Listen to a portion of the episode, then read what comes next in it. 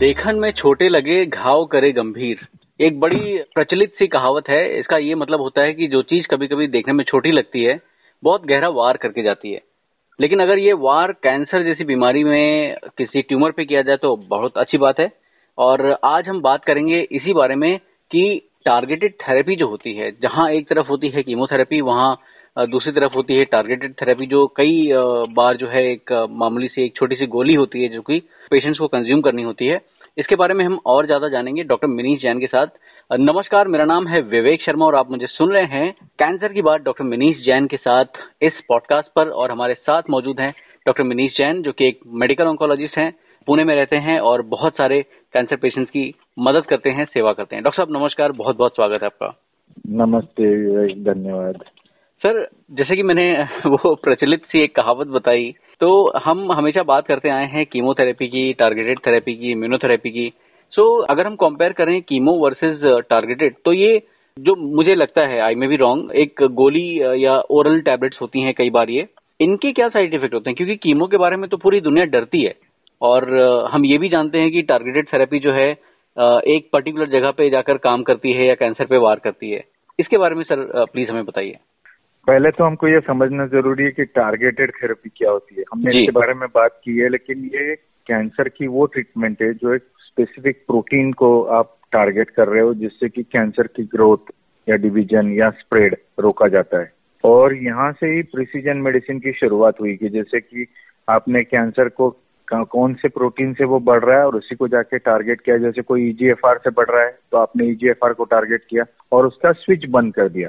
तो targeted therapy ये एक ताले की चाबी है, यानी जो आपको पता है ताला, आपने उसकी चाबी लगाई और उसको रोक दिया। तो आप ये कई बार लगा सकते हो, कई सालों तक लगा सकते हो और उसको रोक के रख सकते हो। कीमोथेरेपी एक हथौड़ा होता है, आपको ताला भले ही पता ना हो, आप हथौड़े से ताले को तोड़ सकते हो, कोई भी ताला हो, लेकिन बार बार हथौड़ा यूज करके आप घर तो नहीं खोल सकते।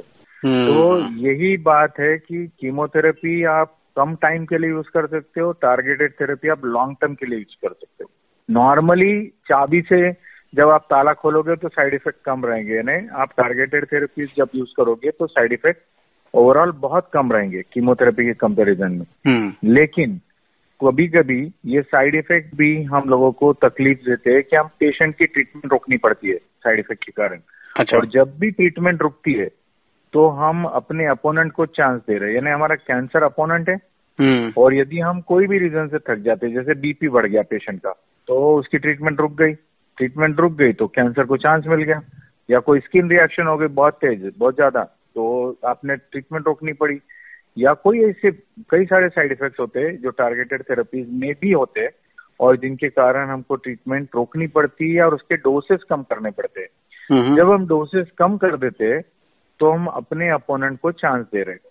तो कोशिश हम यही करते हैं, पेशेंट को हम यही समझाते हैं कि आपको बने जहां तक ना ट्रीटमेंट रोकनी है, ना उसका डोज कम करना है, आपको निरंतर उसको लड़ते रहना है।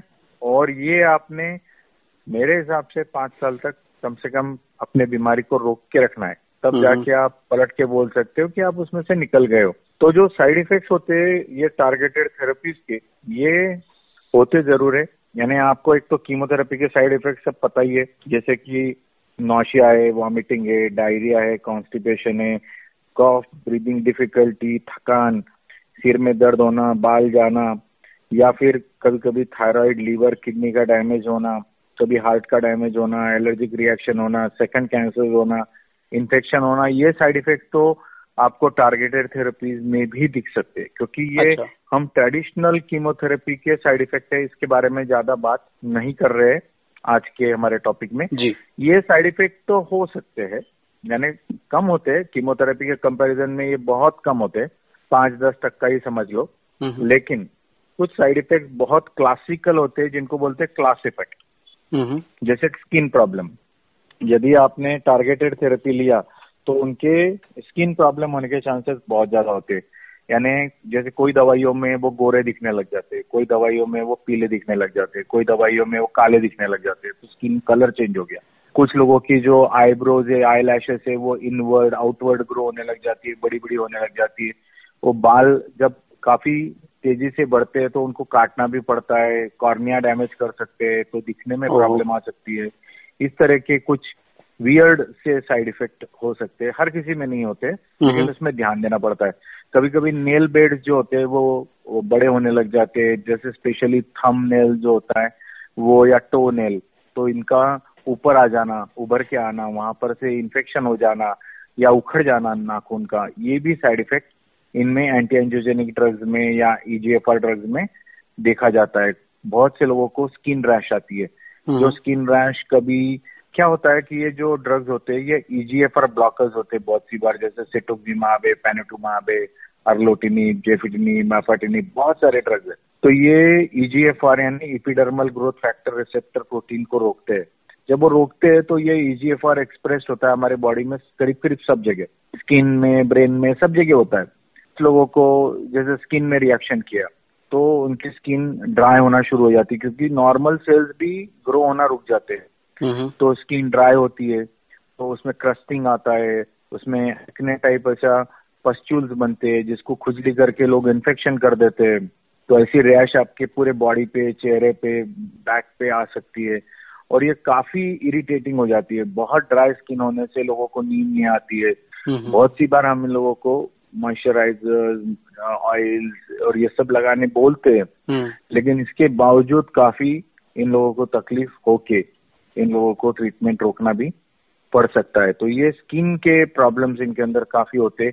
कुछ लोग फोटो सेंसिटिव हो जाते हैं, जैसे कि वो अल्ट्रावायलेट रेस से इरिटेट होके स्किन सनबर्न टाइप हो जाता है इन लोगों को, तो वो भी एक चीज हमको ध्यान देनी पड़ती है कि धूप में ना निकले ग्यारह से तीन के अंदर, या कवर्ड निकले, एसपीएफ थर्टी यूज करे और अपने स्किन को प्रोटेक्ट करे। हाथ और पैर को हम, इनको यूरिया क्रीम्स लगाने बोलते हैं ताकि इनके ब्लिस्टर्स ना पड़े, हेवी वेट ना उठाए ताकि हाथों में और पैरों में नहीं तो छाले आ जाते।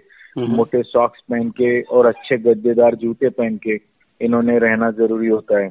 इनका जो ईचिंग होता है वो कभी कभी इतना भयंकर होता है कि इनको हम लोगों को एंटी एलर्जिक ड्रग्स और सीडेटिव्स भी देने पड़ते हैं। और कुछ लोगों के अंदर है ना नमनेस आ जाती है हाथ और पैरों के अंदर, उसको हैंड फुट सिंड्रोम भी बोला जाता है। एंटी एंजियोजेनिक ड्रग्स के अंदर भी ऐसा होता है, कुछ जो स्मॉल मॉलिक्यूल्स होते हैं उसमें भी होता है। इसमें जैसे टारगेटेड ड्रग्स में स्मॉल मॉलिक्यूल्स होते हैं जिनको हम बोलते हैं कि वो ड्रग सेल के अंदर जाके सेल्स को मार रहे हैं, तो इनको स्मॉल मॉलिक्यूल्स बोला जाता है। और दूसरे होते हैं मोनोक्लोनल एंटीबॉडीज, वो मोनोक्लोनल एंटीबॉडीज सेल के ऊपर से काम कर रहे हैं, वो ऊपर सेल में अटैच होते हैं, फिर सिग्नलिंग करते हैं। तो आप ये सेल के प्रोटीन को आप अटैच करके या तो सेल को हाईलाइट कर दे रहे हो ताकि बॉडी इम्यूनोलॉजिकली उसको जान ले, या फिर उसको इम्यूनोलॉजिकली वो सेल को आपने एक्टिवेट कर दिया कि बाकी सेल्स आके उसको लड़े, या आपने सेल के अंदर प्रोटीन को ऐसा डायरेक्ट किया कि वो अंदर मरने का इंस्ट्रक्शन दे दे सेल को, या आपने कोई टॉक्सिन अटैच करके भेज दिया या रेडिएशन अटैच करके भेज दिया जो सेल को मार दे। इस तरह से ये ड्रग्स होते हैं, यानी अंदर सेल के अंदर भी काम करते, सेल के बाहर भी काम करते।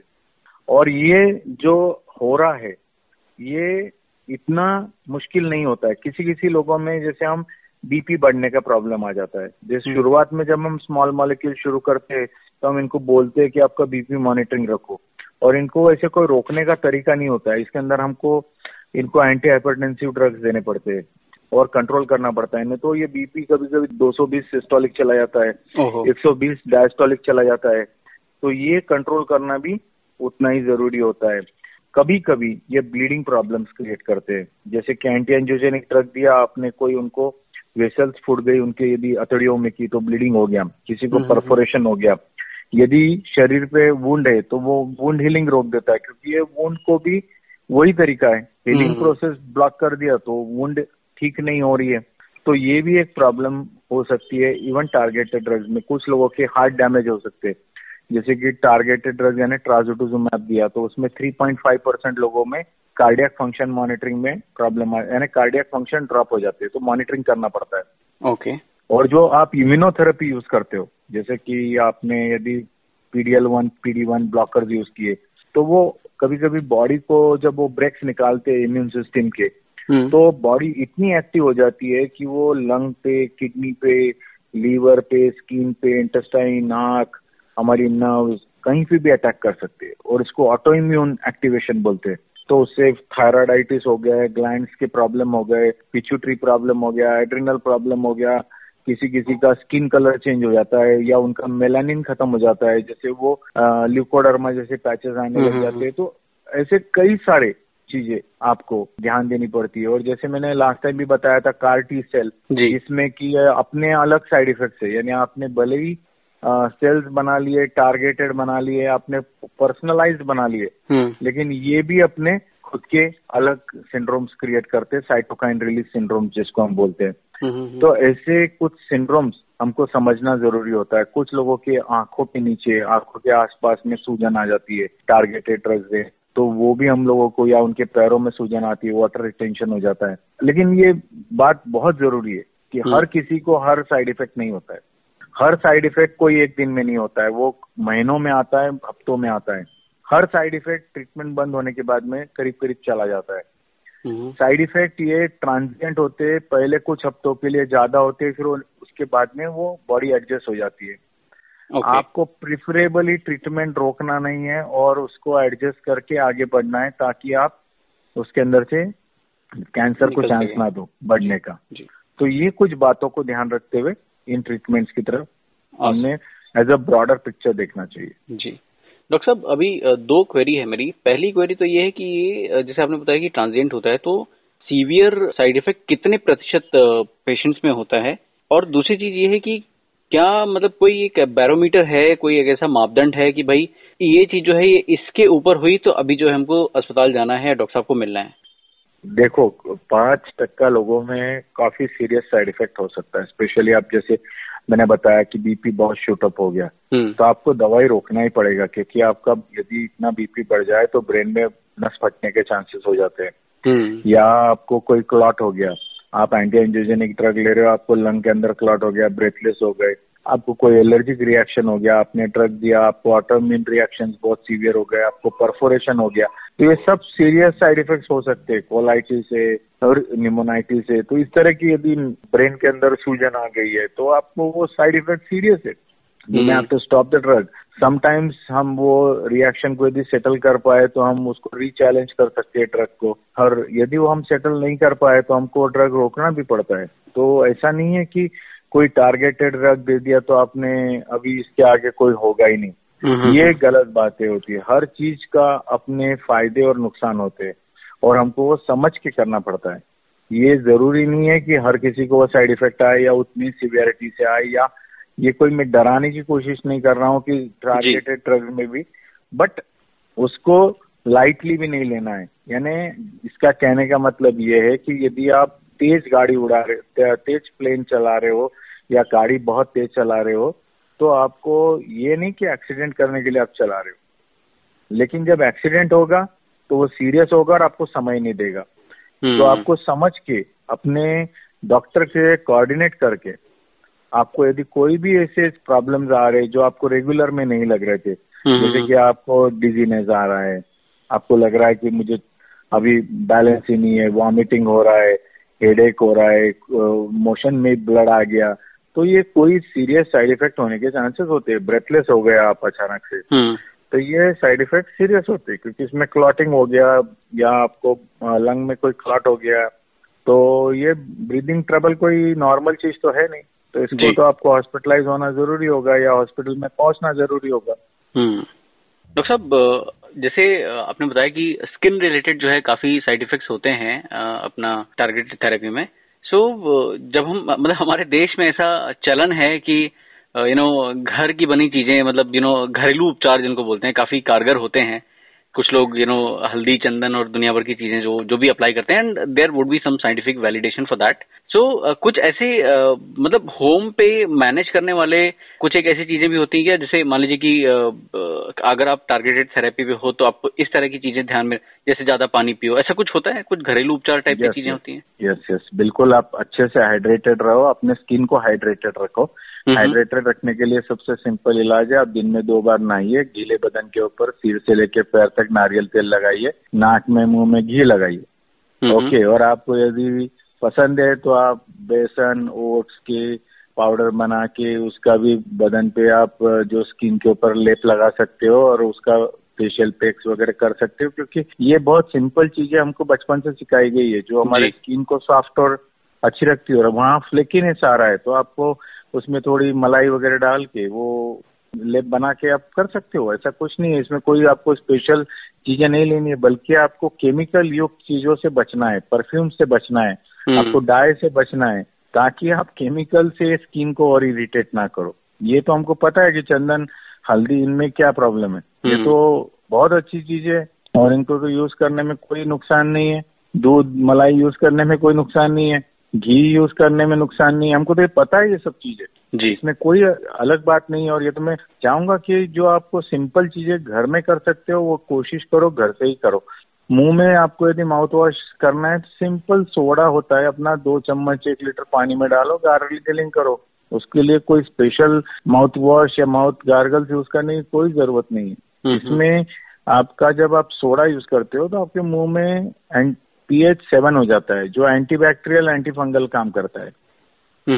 ये बेकिंग सोडा सिंपल सिंपल है, बेकिंग सोडा बहुत सिंपल सिंपल चीजें हैं, इनको हम हमेशा रिकमेंड करते हैं। और हम पेशेंट्स को ये भी बोलते हैं कि मोटे सॉक्स पहनो, अच्छे मोटे यानी स्पोर्ट्स सॉक्स पहनिए, जूते जो है स्पोर्ट्स वाले पहनिए, कवर्ड रखिए, यूरिया बेस्ड क्रीम्स होते हैं वो लगाइए हाथ पैर में। और इनको लगाने से आपके हाथ पैर यानी तो आप कोई जो भी बहुत सी चीजें अमृतमलम कैलाश जीवन कितनी चीजें मिल रही है तो तो आराम से आप लगा ही सकते हो। हाथ पैर को क्या सॉफ्ट ही रखना है, करेक्ट, और अच्छा रखना है, तो इसमें कोई स्पेशल चीजें करने की जरूरत नहीं है। लेकिन हाँ, कुछ पेशेंट्स को जिनको मुंह में बहुत छाले आते हैं इनको हम एक मैजिक माउथ वॉश करके होता है जिसमें तीन चार प्रकार की दवाई मिक्स होती है और वो दी जाती है ताकि इन लोगों के बार बार छाले जो है वो रुक जाए और उनके पेन कम हो जाए मुंह में के। तो ये एक चीज जरूर होती है और इसके अंदर हम रिफर करते हैं जब आप टारगेटेड थेरेपीज पे हो तो आप आयुर्वेदिक होम्योपैथिक इस तरह की चीजें मत मिक्स करो, क्योंकि ये कई बार ऐसे रिएक्शंस क्रिएट कर देते हैं हेवी मेटल्स या जो हमको पता नहीं चलता है, हमको लगता है ये इनोक्यूअस है लेकिन they can create a lot of trouble. तो मेरे हिसाब से ये सब चीजों से भी हमने बचना चाहिए, रोकना चाहिए अपने आप को करने से। Great, thank you so much doctor साहब, महत्वपूर्ण और बहुत अच्छी बातें बताई आपने। लास्ट एपिसोड में हमने बात करी थी कि कीमोथेरेपी के साइड इफेक्ट कैसे समझने चाहिए, इस बार हमने बात करी कि टारगेटेड थेरेपी के बारे में, और नेक्स्ट एपिसोड में हम कोशिश करेंगे कि इम्यूनोथेरेपी के बारे में भी थोड़ी बात करेंगे। और अगर आप हमें सुन रहे हैं, हमारी बातें आपको अच्छी लगती हैं, कोई फीडबैक हमें देना चाहते हैं, कोई सुझाव देना चाहते हैं या कोई सवाल करना चाहते हैं डॉक्टर मिनीश जैन से, तो बिल्कुल कीजिए।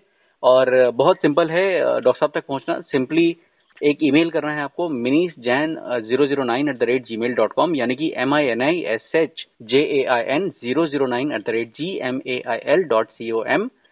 यहाँ पे आप उनको ईमेल कर सकते हैं, डॉक्टर साहब will be more than happy to revert you and guide you and support you. Thank you so much doctor साहब फॉर बीइंग विद अस।